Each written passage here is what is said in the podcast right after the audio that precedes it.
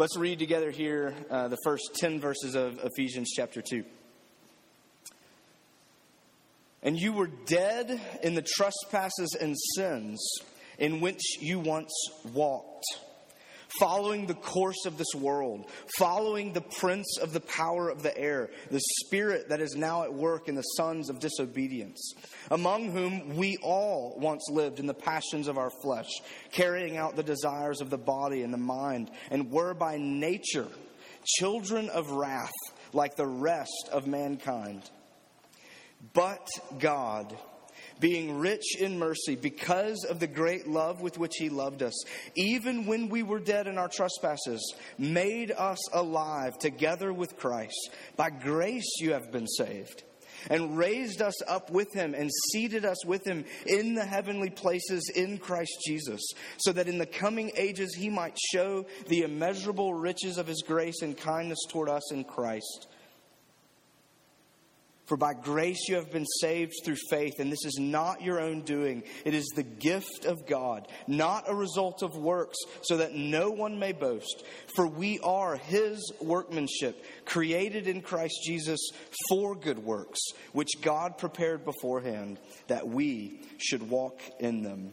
This is God's word. The grass withers, the flowers fade, but the word of our Lord stands forever. I wonder when it is uh, the last time that you felt like your world was turned upside down. This is interesting uh, story in Acts chapter 17. And, you know, Acts is basically, it's called the Acts of the Apostles.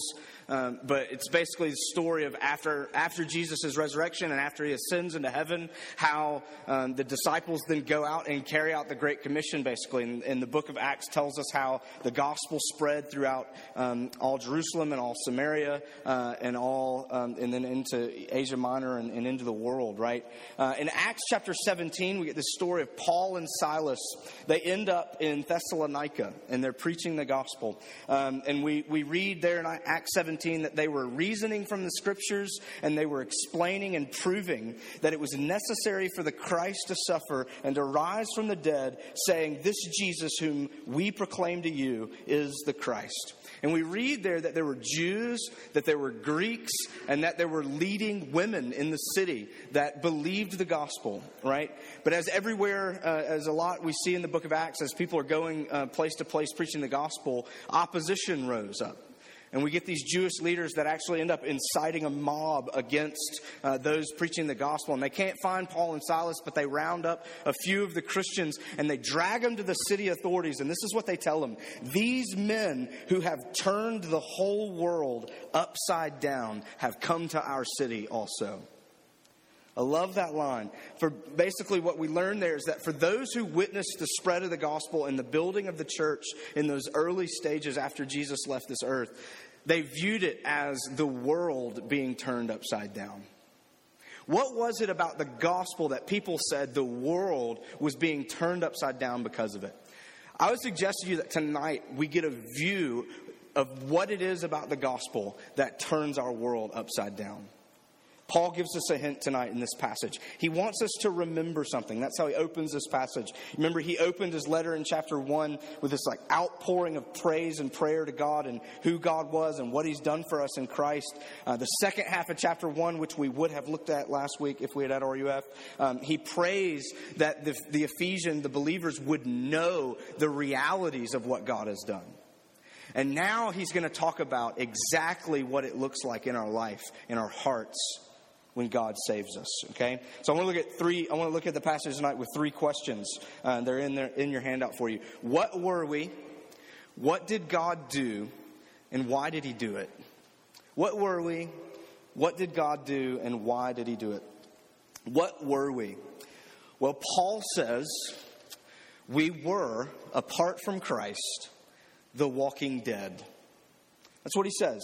Um, and he's not just talking about like one little segment of culture or population. He says, all of us, all of us, before we came to Jesus, or if you are not in Jesus, were the walking dead. Okay? Uh, it's 1968, the movie The Night of the Living Dead came out. Uh, most people trace the modern day, like, zombie craze back to that movie in 1968. Ever since then, like, the zombie, uh, there's just something about zombies, right? We can't get enough of them. The last few years, there's movie after movie, TV show after TV show. The, one of the best TV shows on right now is The Walking Dead. Um, I enjoy that show. Um, it, it, it, zombies have covered every genre. Usually you would think it's confined to horror, but we've seen comedy movies with zombies. We've seen a romantic comedy. Uh, what was the name of the romantic comedy? Yeah, Warm Bodies. I actually, I thought that was going to be stupid, and I actually enjoyed it. Um, zombies are all over the place, okay? Um, you know, there are, there are numbers of fantastical staple characters when it comes to horror movies. Think like vampires and well, werewolves, and those are popular in their own right. But there's something about zombies, I think, I mean, at least for me, and I, I, think the reason that drives the fact that we can always have more movies about zombies is there's something about zombies that I, I think it unsettles us because there's part of us that thinks, like, could that really happen? So when it comes to vampires and werewolves, we're like, well, that would never happen, right? But when it comes to zombies, like it creeps us out because there's an element of what if that really happened that gives us the heebie-jeebies, and for some reason we keep coming back for more. It's actually a com- uh, it's a concept. Um, looked it up on Wikipedia. Um, zombies, the, you know, the dead uh, coming back to life. I mean, this is a concept that that dates well back into an- the ancient world, into ancient history, into ancient mythology. It's not something new. We're fascinated with it.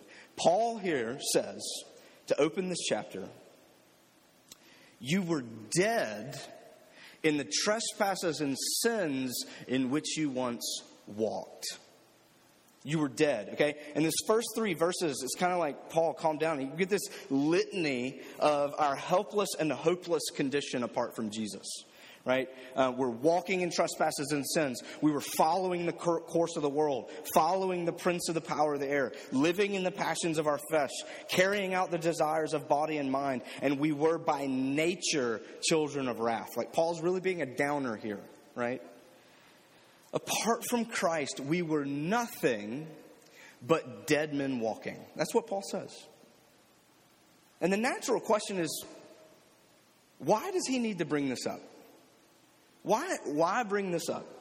Um, and I want to think about that just for a second here. You know, I, I think all of us, uh, especially your, your generation, we all have this sense of injustice in the world, that there is injustice in the world. There's this sense within all of us that all is not right. That there are things that need to be made right, that there are things that are wrong. And I think that there is nothing more tangible, there's nothing that brings that home in a more personal way than death right? Death is all around us. Death is a reality. We know it is. But, you know, in our culture, we're in large part anesthetized to it. Um, you know, I, I was 21, maybe 21, 22, before someone even relo- remotely close to me died. Um, uh, some of you have known death at much earlier ages and much in, in tragic and personal ways. Death is all around us. We know it's a reality. But one thing is true is that when we encounter death, there's no mistaking it, and there's no forgetting it. In whatever form you've encountered death in your life, whether maybe the only like real form of death you've seen is like a video on YouTube, I don't know. But there's no mistaking it when you see it, and there's no forgetting it either, right? Death is a surefire way of getting the sense that all is not right in the world. There's nobody that's okay with it. Death is not okay. Paul says that apart from Jesus, there is something gravely wrong with us. Apart from Jesus, we are dead. And like physical death, physical death leads to physical disintegration. Our spiritual death means that we are living, if we are apart from, if we are apart from Christ, in a spiritual disintegration. And you know, and here's the thing: we get we read something like this from Paul, and we think, and this goes against the, the grain of all of our natural impulses because we think, okay, look, I've, sure, I have shortcomings.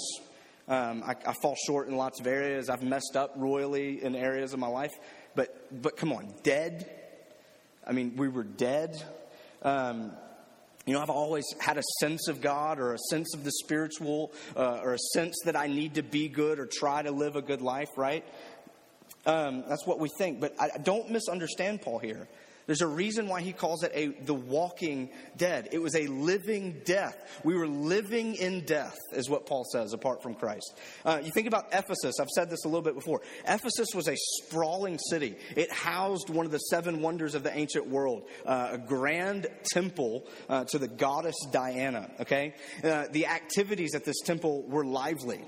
Okay, they would be fit for a documentary on late night uh, Cinemax if that gives you any kind of a picture.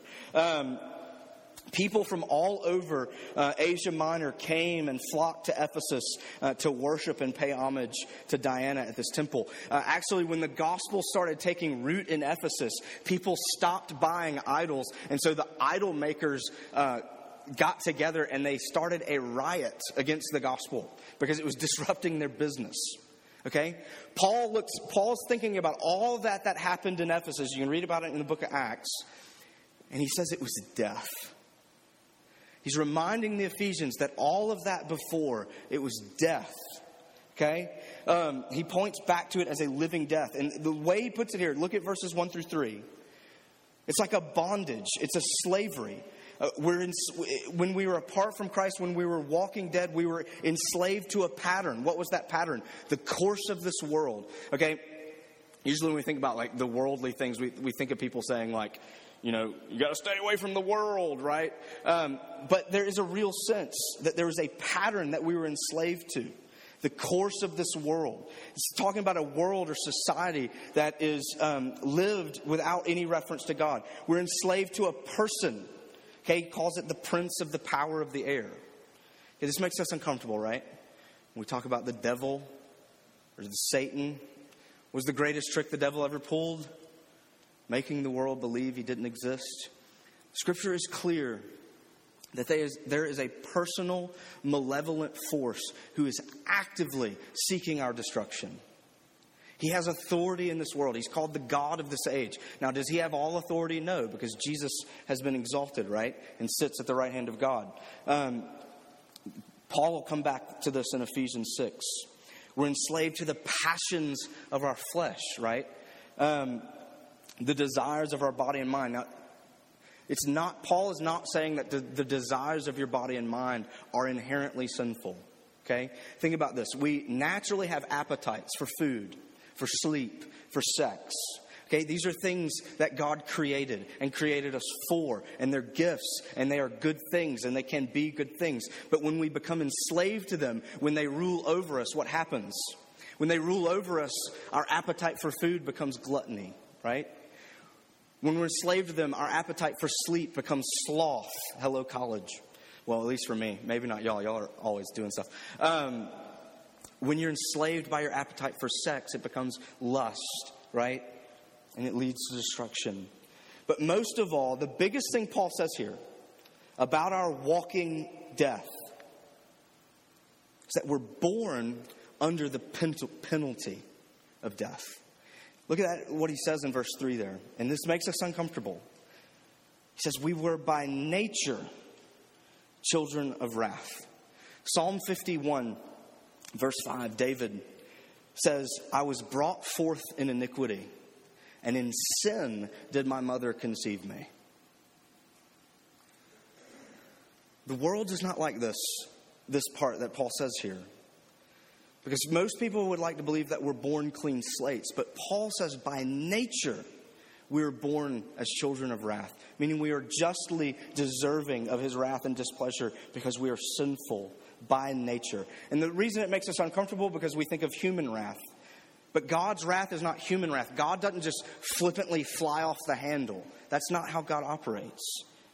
God is holy and God is righteous and God is good. So his wrath is his holy and righteous opposition to evil. We are born under that because of who we are. Talk about turning your world upside down. So here's the thing the gospel tells us how God saves us. But saves us from what is the question. The gospel also tells us about our need, the reality of who we are apart from Jesus. And Paul says it's that we're dead.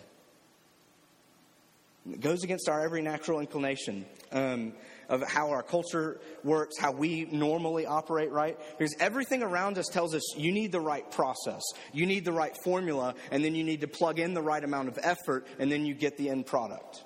So if you're coming up short, you're just not applying it right or you don't have the right formula to fix it right. If that were true, Peyton Manning would never have a bad game.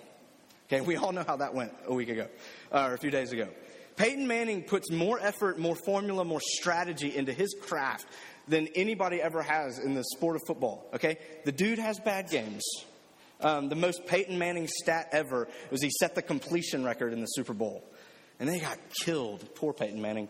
He already has a ring and millions of dollars, so he's not poor. Um, Paul says, on our own, spiritually speaking, we are dead.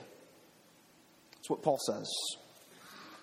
You know, tragically, I, am getting really tired of awesome actors dying, to be honest with you, but Philip Seymour Hoffman uh, passed away a few days ago.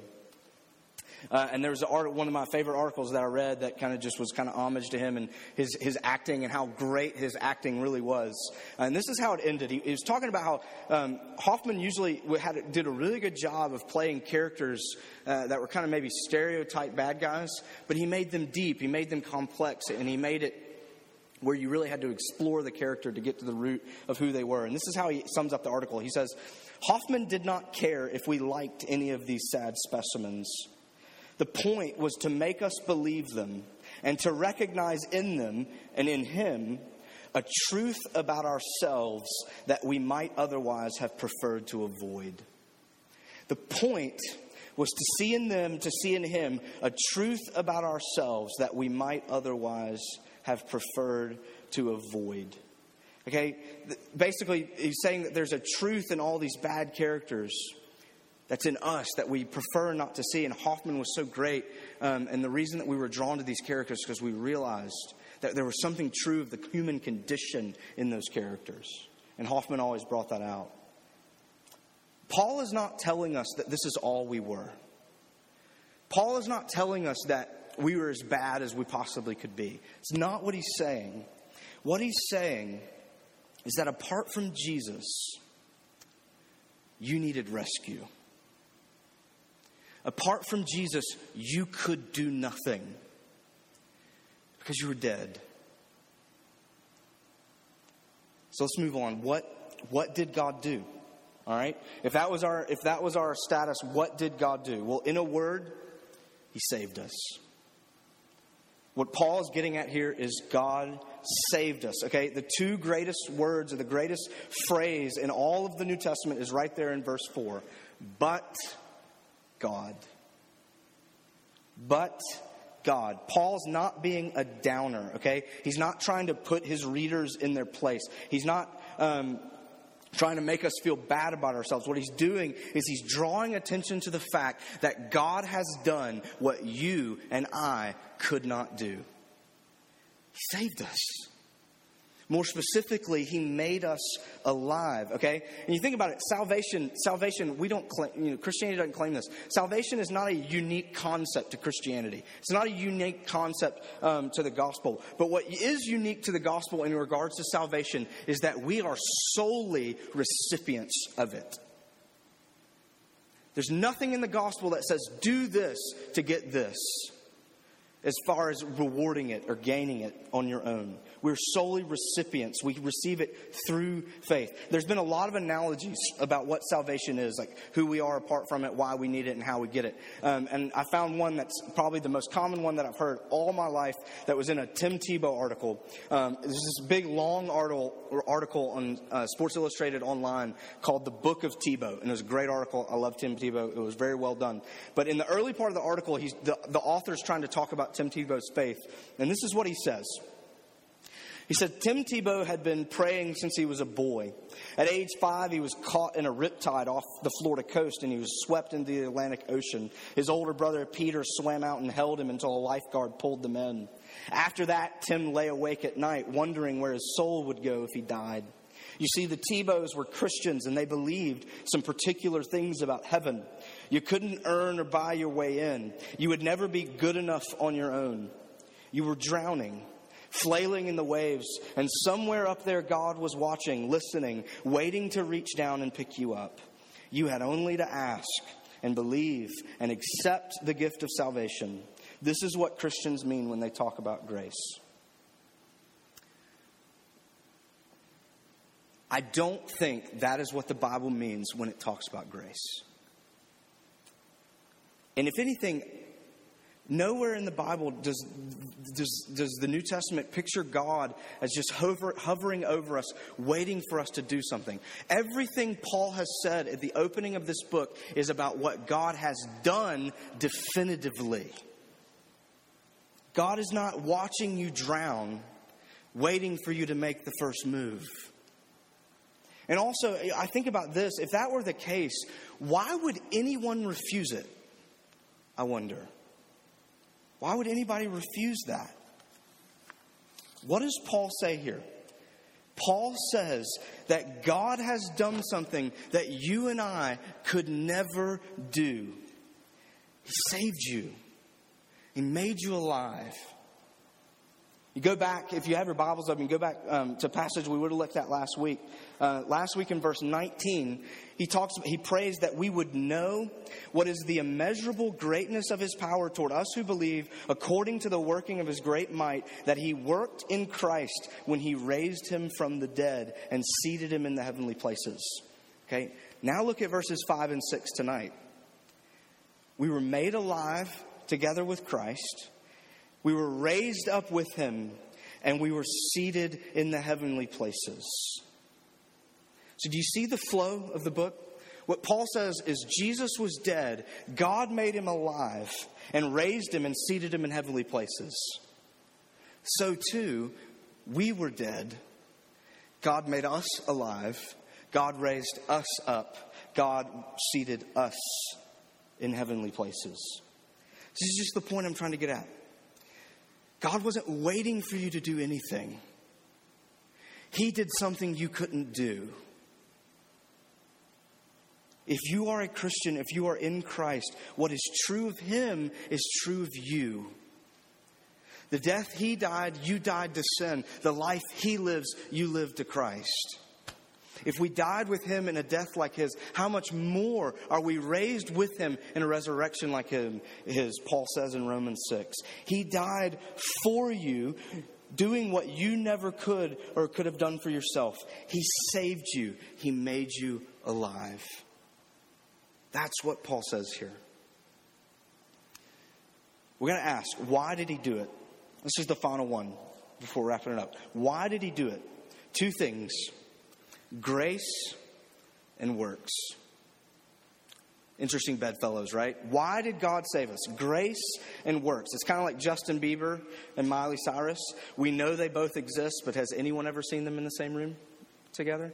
Right? Grace and works. Just a question, just a thought. Grace first. Look what he says. But God, look at verse 4. But God, being rich in mercy, because of the great love with which He loved us. Why? Because of the great love with which He loved us. Why does He love me? Because He loves me. Why did He save me? Because He loves me. He doesn't love me, get this, God doesn't love me because of Jesus. I know that God loves me because of Jesus. Get that? God doesn't love me because of Jesus. I know that God loves me because of Jesus. But go further. Further than he says um, in verse 7 so that in the coming ages he might show the immeasurable riches of his grace in kindness toward us in Christ Jesus. So get this in chap- into chapter 1 in verse 19, he said, in raising Jesus, he was going to display to the world the immeasurable greatness of his power. Now in chapter 2, he says, in us, he's going to show the world the immeasurable riches of his grace. What God has done for you and me, what God is doing in you and me, displays to the world the riches of his grace. But at the same time, Paul talks about works. An interesting way to wrap it up. there down at the end, 9 and 10, he says, We are his workmanship, created in Christ for good works, which God prepared beforehand that we should walk in them. So see how the passage flows together. We used to walk in death, in trespasses and sins. Now we walk in righteousness, in newness of life. So you see, salvation is creation, it's being a new creation. Paul says explicitly elsewhere we are new creations if we are in Christ. We are God's work of art, his workmanship. Have y'all ever been moved by a work of art, like a, a book maybe, a great song, a great movie? For me, I, I don't know what it was. I, you know, it comes on TV a lot now, and it doesn't seem like it was that great. But the first time I saw Avatar in 3D, I was just like, I almost fell out of my seat because I felt like I was in the movie. It was so awesome. All these colors and creatures and 3D, and I don't know, I was tripping or something, but it was, I was utterly blown away. I looked at the movie Avatar as far as like how they made it and how they put it on screen, and I said, This is a work of art. God looks at you and me, and he's blown away because you and I are his work of art. And the truth of salvation that's freely offered to us in Christ, it's not a shot in the arm. Okay? It's not something just to get you going. It's not merely a new beginning. It's a new creation. It's life when you didn't have any. And not only is it life, it's life abundant. It's life then that points constantly and squarely back to the one who gave it because we're his workmanship. So, just to wrap all this together, what does this mean for us? What does this mean for us then? Just three things I think of here off the bat. The first is this you cannot live your life, if you're in Christ, in constant fear of failure. Living in Christ means that you are delivered from living a life in constant fear of failure because you are not bound to live or die based on how well you do in college. You are not bound to live or die based on who your friends are or how many you have. You are not bound to live or die on what kind of job you get when you're done with college. You're not bound to live or die on who you marry when you get done with college, whether or not you even get married. You are bound, your life is entirely founded on God's love for you in Jesus because He's made you alive. And that's it. The second thing is this, I think. You can truly, truly love other people where they are. Think about this.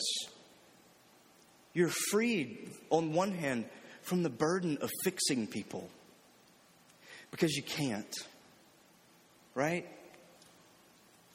But also at the same time, you're free to love them where you are. Actually, this demands that you love people where they are. It demands that you love people in their awkwardness. It demands that you love people despite their smugness.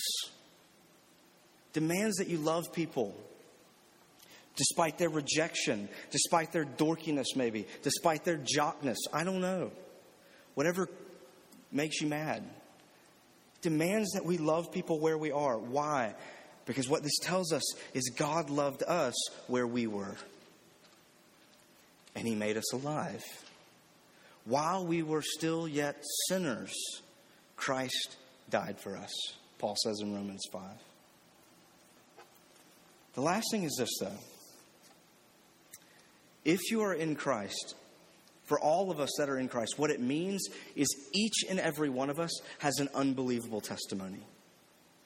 Because each one of us was dead, and now we're alive. Think about that.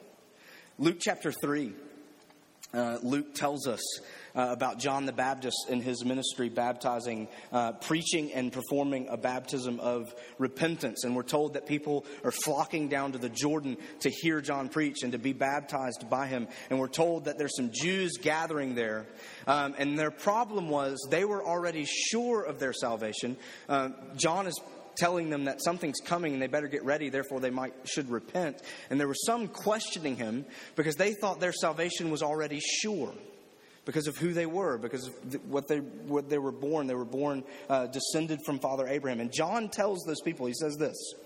He says, I tell you, God is able from these stones to raise up children for Abraham. You see the beauty of the story. God was able to raise up children for Abraham, children of faith from stones, but He didn't choose stones.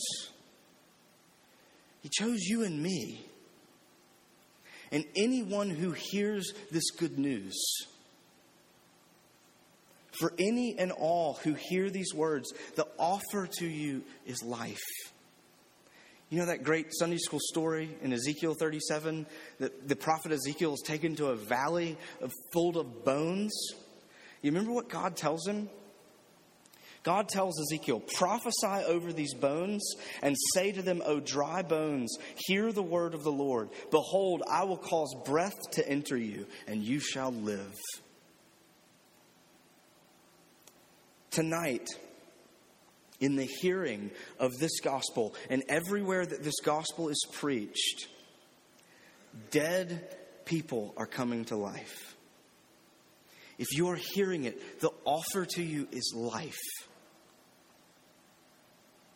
The thing is, God is not waiting for you to do something, He's already done it in Christ.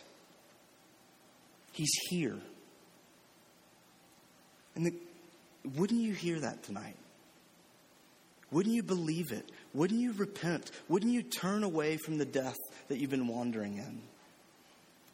Question from Paul is wouldn't you live for a grace like that? It might just turn your world upside down. Perhaps all you see in your life is death and brokenness. But here's the good news what Paul is saying is that this God is about the business of bringing the dead to life. That's it. It's an invitation. Let's pray.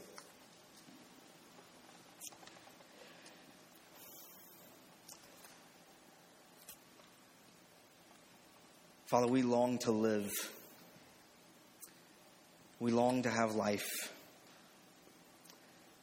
If we're honest, Father, we know that we're searching for it anywhere we can find it. You've promised to give us life. You've given us the words of life. We pray that you would give them to us tonight. Father, that you would open our hearts and that there you would write the truth of this grace indelibly upon our hearts, that we would hear them, that we would know them, that we would take them in, that they would be life to us. Maybe we don't even know exactly what that looks like tonight, but you do. Because you're the kind of God that can bring life to stones or to dry bones. Perhaps most of us, that's us tonight, Father. We ask that you would work in us. We pray in Jesus' name. Amen.